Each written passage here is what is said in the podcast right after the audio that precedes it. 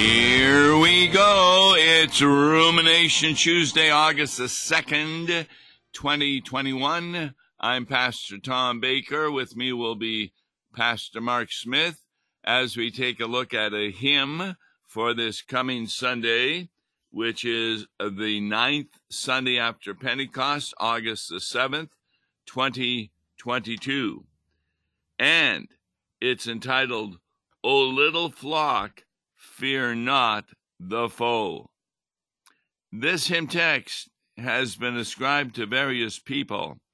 Originally, it was ascribed to King Gustavus Adolphus of Sweden because a pamphlet had appeared where he had sung this hymn prior to a war that was taking place.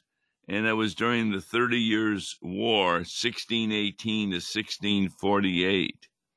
However, it's generally unquestioned now that yes, the king actually sang this song, but it does not follow that he was its author. It took till 1935 when a man named Berthold Kitzig published a comparison with 6,000 pages of known works by Jacob Fabricius, chaplain to Augustus Adolphus. And he concluded that Fabricius was the author and also of this hymn. Today, O Little Flock is generally attributed to Fabricius, an accomplished composer, is credited with an early musical setting of it, but not the text itself. This conclusion is based both on Kitzig's work, on a brief reference in a 17th century manuscript chronicle indicating that Gustavus Adolphus wrote a prose version of this hymn shortly before the Battle of Lutzen, and that at his request, Fabricius wrote the versified version. Originally in three stanzas, additional stanzas were added during the early decades, with as many as 25 stanzas in a hymnal from 1673. The text can be read on two levels. First, the immediate occasion at the 17th century Battle of Lutzen, in which the little flock is in defense of the evangelical cause, fighting the opposing army. And the second way is the little flock is the church, which always stands in the midst of a hostile culture and world. This is the hymn of the day for proper 14C. So, Pastor Smith, are you familiar with this hymn? Yes, I've always liked it. I've always liked it. I've used it a lot. Um, I, I, I appreciated the, the historic historical background behind it, and uh, uh, but I, I, I very much like it, and and we'll be using it this Sunday, in fact. Now, what is found interesting is in our hymnal. What's the number of the hymn? Yes, I wondered if you bring that up. It's number six sixty six. Yes. and and yet it talks about our defense against Satan. And and that's Right. really good that we don't have to worry about 666, which is often referred to as Satan himself. I was trying to figure out which of the Bible verses that are found in the ninth Sunday of Pentecost would be appropriate. And I don't Well, know if you looked at them. The uh, the gospel. Yes, uh, the yes. gospel talks about uh, have no fear. I think it, I think the word uh, I believe it says have no fear, little flock. It is the Father's goodwill to give you the kingdom. That's that's that's very loose um, rendition, but I think that's what it says there. Exactly, and that's really what the hymn is talking about. Now, I was surprised that at one time it had 24 verses. Yes. Well, I had no idea I had that many. I'd like to. I'd like to, you know, have had that before me and uh, take a look at it at least. Well, it really does show that the evangelicals, which were those of the Reformation time, evangelical means gospel, uh, the Lutherans use this even prior to wars, and that it was a hymn that was sung. How many times do you know of our armies today that go into battle after singing a Christian hymn? I'm not aware of it. Are you?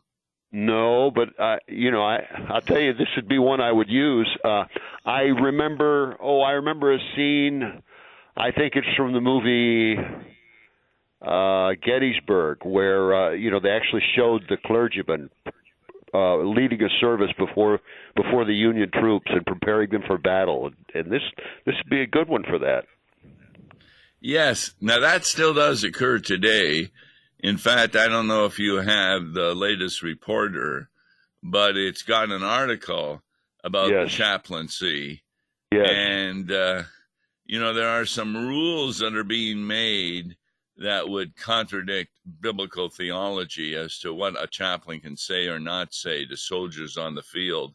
And so that's something they're struggling with right now. Right. Because the some folks are saying, well, you shouldn't be talking about Jesus. Yeah, that's ridiculous. I, I, wish I wish we had uh, Dr. Martin Scharlemann, who was himself a brigadier general in the U.S. Air Force, and uh, he was a chaplain, of course. He yep. would be he would be a good contender for the truth at a time like this. He really would. God rest him. Yeah, I I had him for a number of courses. One of the best ones was the Passion Narratives of Jesus and the Seven Words from the Cross and at the end of that class, he gave us a sermon he had written on the basis of the seven words of the cross. And it was that sermon that I used at his funeral uh, yes. to remind people how, how much he was involved with Jesus and the seven words from the cross. Yeah, I still have that sermon. In fact, I've used it a number of times uh, on Good Friday. Yes. Part of the Tenebrae. Yes, yeah, it's a great Good Friday. Now, we're not on the air on Good Friday, so I haven't used it for some years. But uh, I made copies of it and gave it out, etc. In fact, the way I was able to make copies in the class, the whole class was tape recorded, all 10 weeks. And you can go to the library and listen to all 10 weeks. What I did, I took the last week, his last class, which was his sermon, and then I typed it up, and that's what I had used. Yes. Yeah, he just so happened to be the pastor at where I was at for 28 years, St. James Lutheran. He helped found that church. Yeah, I really feel privileged that I uh, that I took a, a number of his classes at, when at the seminary. I feel very privileged that was able to sit at his feet, so to speak. Well, you really had to do your homework though with him, didn't you? Oh yeah, yeah, yeah. I remember those guiding questions. He'd give everybody, yeah. he'd give you guiding questions, and then he'd go through the class, and you never knew whether you're going to be called on him or not. And uh, yes, to answer the question. Yeah, that was a good way of teaching for sure. Mm-hmm. Do you remember that he had 15 steps to do before a sermon? Yes, yes, it was 15. 15 as opposed to usually, you know, some of them gave 12 steps, but his yes. was 15. Do you have a copy of that? Oh, I, I I think I probably do. I kept I kept all my seminary notes. I, I bet I do somewhere. Oh, I would love to have it. I just got a call from a pastor, and we were talking about Dr. Scharlemann, and he asked for me to send him his 15. And I know I've got his notes, but boy, there are just boxes and boxes of yeah. notes from the seminary. So if you could find that for me, I think I can. And, I'll dig it up for you. Oh, that would be wonderful. Thank you yeah. very much. So you bet. maybe we should get to the hymn for today. That would probably be a good idea, Tom. All right, go ahead, Mark, on the first stanza.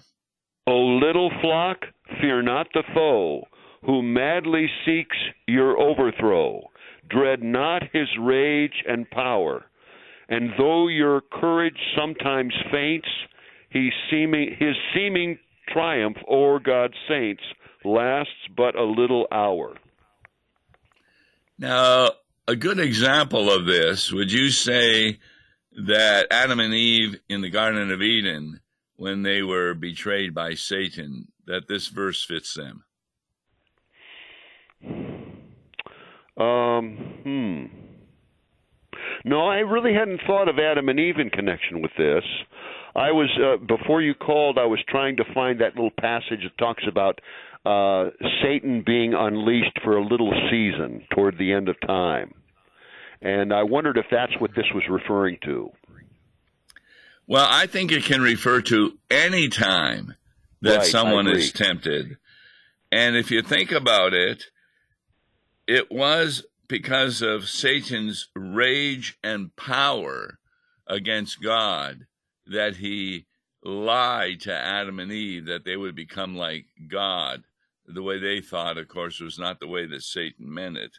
But be that Yeah. as it may, that only lasted a little hour because Well- what what came after it? Yeah, well, I think you know. three fifteen. Yeah, right. Well, I also think of that of the uh, uh, the words of our Lord in the Garden of Gethsemane when he says uh, he says something to the effect that this is your hour, and uh, what the power of darkness. He says that of Satan. Do you recall Oh. that? No. Uh, was that dealing with the Was- disciples? I'm trying to see. It, it, was he th- saying that to his disciples? Um, this is your. This is Satan's hour and the power of darkness.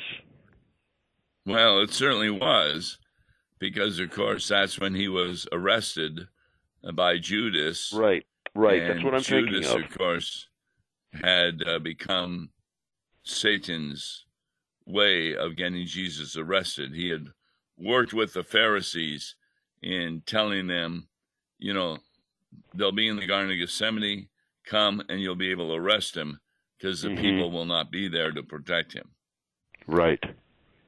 So that was a little flock, for sure. And we need not dread his rage and power. What is today happening in the world that we would need not to dread his rage and power? Well, they say there's more persecution going on these days than any other time in history. That's what I've always heard. Yes. And when these people die, especially overseas, from radical Muslims, etc., Yes. it seems like it's a triumph over God's saints. But it really isn't, is it? No, it isn't.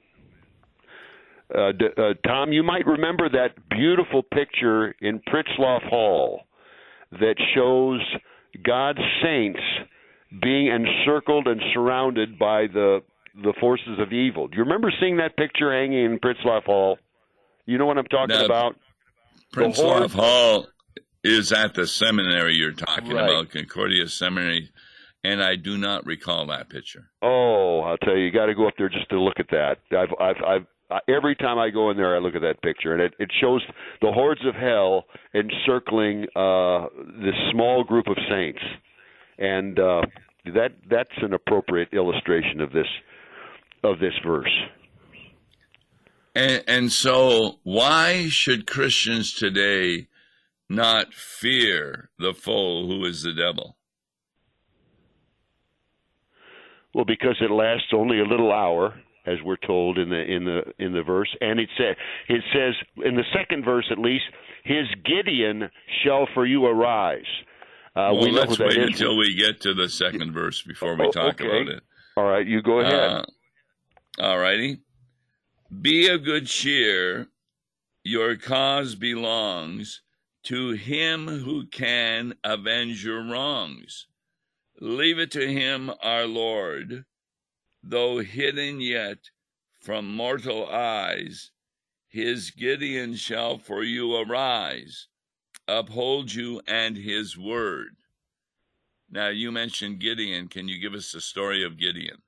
Well, Gideon was one of the judges that God raised up. You know, during the period of judges, the people of Israel would uh, they would grow weak and they would uh, be unfaithful and they'd yep. wander away from the truth and from God's will and uh, all of a sudden you know God would test them by sending enemies for to struggle against them and then of course the people would look they look for help from heaven, and God would raise up these judges, as we call them, and Gideon is one of them that He raised up uh, to battle against the enemies of Israel.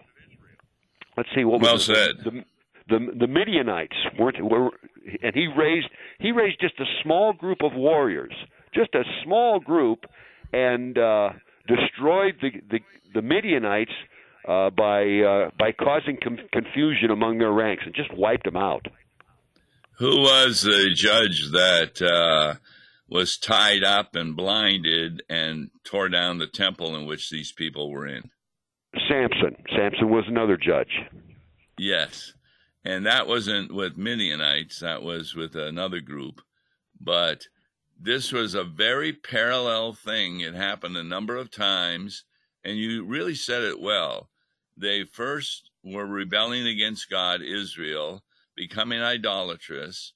He therefore sent them uh, enemies, and they then recognized their sin, prayed to him for help, sent a judge, and then the thing just kept on going around again and again. That was why the book is called the Book of Judges. Very interesting. So yeah, in connection with that, Tom, when it says his Gideon shall for you arise, uphold you with his word, he's he's got to be referring to Christ there, don't you think? Well, that's because at the end he says, uphold you and his word. That's right. And that's and that his is capitalized, so it's it's got to refer to Christ. That Gideon. Yes. I've never thought uh, of Gideon as being a a type uh, or foreshadowing of Christ, but uh, that that hymn certainly presents him as such. And I think it's really talking about the the the verse is talking about God the Father, right? Because it says, "His God, His Gideon shall for you arise, uphold you, and His word." Yes, right. And of course, in the beginning was the Word. The Word was with God. The Word is God and verse 14 of John chapter 1 and the word became flesh and dwelt among us. That definitely is Jesus Christ. So, oh, oh wait, more, you, you're you're saying that the the final word in that in that verse that's capitalized. You think that's referring to Jesus then himself? Absolutely. Okay. All right. I buy because that. it's because it says uphold you. Who will uphold you? That's God the Father God the and Father. His Word. Right. Yeah. Very good. And so that's why we not need fear, because with God we leave it to Him, our Lord. Now that's a very important verse there. Uh, remember, I had a theme about what forgiveness means. Forgiveness does not mean that you're now happy with the person or that you now like them or that you forget what they've done. It means that you remember what Jesus says, that he says in this verse. He uses the word vengeance. And what does he yeah. say? He says, uh, he says, to him who can avenge your wrongs, leave it to him, our Lord. But the verse that I'm talking about is God says, vengeance is Mine, mine. I will repay, says the Lord. Yes. That's Vengeance right. and mine. so that's what forgiveness is, where we don't take revenge, vengeance, or avenge the wrongs that we have that have happened to us. It doesn't right. mean we can't go to the police and get help because that's going back to God. And so that's a really important thing about what forgiveness is. God does not avenge you for your sins. Who took upon himself right. the punishment of your sins? That's right. He put the punishment on his own son hanging on the cross. Absolutely. Exactly. We always get back to the cross. That's what law and gospel is all about. All right. Uh, stanza three, please. As true as God's own word is true, not earth nor hell's satanic crew against us shall prevail. Their might a joke, a mere facade. God is with us, and we with God. Our victory cannot fail. Now, I don't think I have ever met with a person who's going through a time when the devil is really upon them, and I say, Oh, it's just a joke. no, but but we do. We can. You know, we can. Although the, the Satan is is real, and uh, we need to be mindful that, as Peter says, he's like a roaring lion seeking someone to devour. That is true, but at the same time, we can. It, it's like the like the other hymn goes. Um, uh, one word can can can uh, conquer him. He's he's reduced to nothing by Christ.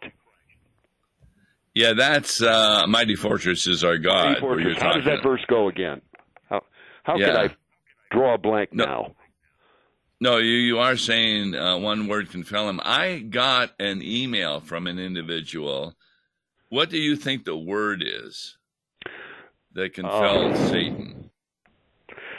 The word that I would tell Satan is "Begone, I'm baptized." But I've heard I've heard that word explained in another way. I heard it even in a sermon once mentioned what the word. What do you think the word was? I can't recall what the preacher said at that. Well, I believe, and that's the reason I was criticized, that I thought the word was Jesus. Uh-huh. You know, you say that against it.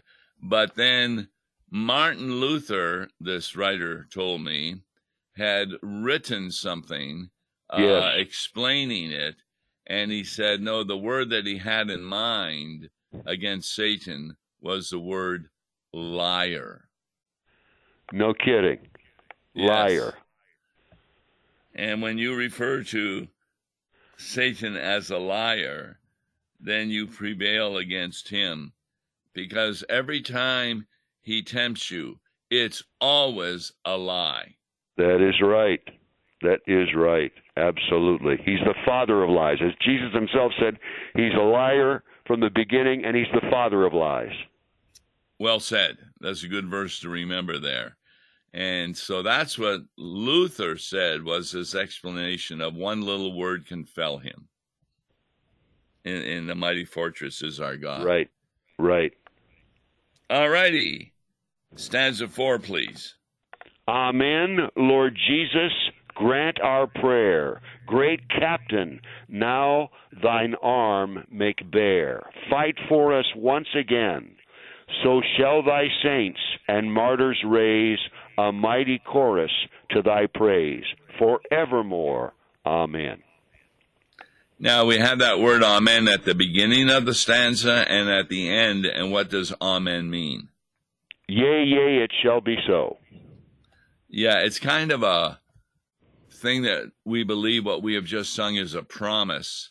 And therefore, by saying Amen, we say that God will fulfill what he has said in this hymn. And it's kind of like when we say, it's kind of like when we say absolutely. Yeah, that's good. Right. Uh, I talked about hope yesterday and I said a lot of times we use the word hope in a wrong sense from the Bible, like, are you going to get a new car? And you say, well, I hope so. See, that's just a wish. Yeah, Whereas no, ours is a hope, it's a it's a sure and certain hope.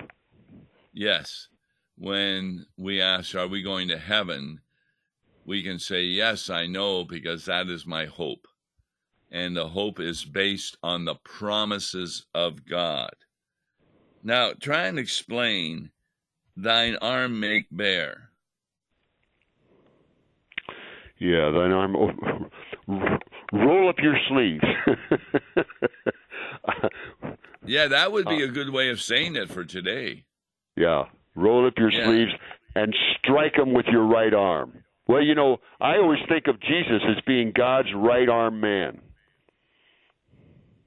Well, that's not bad. That thine arm make bare, therefore, would be referring to Jesus himself. Mm-hmm.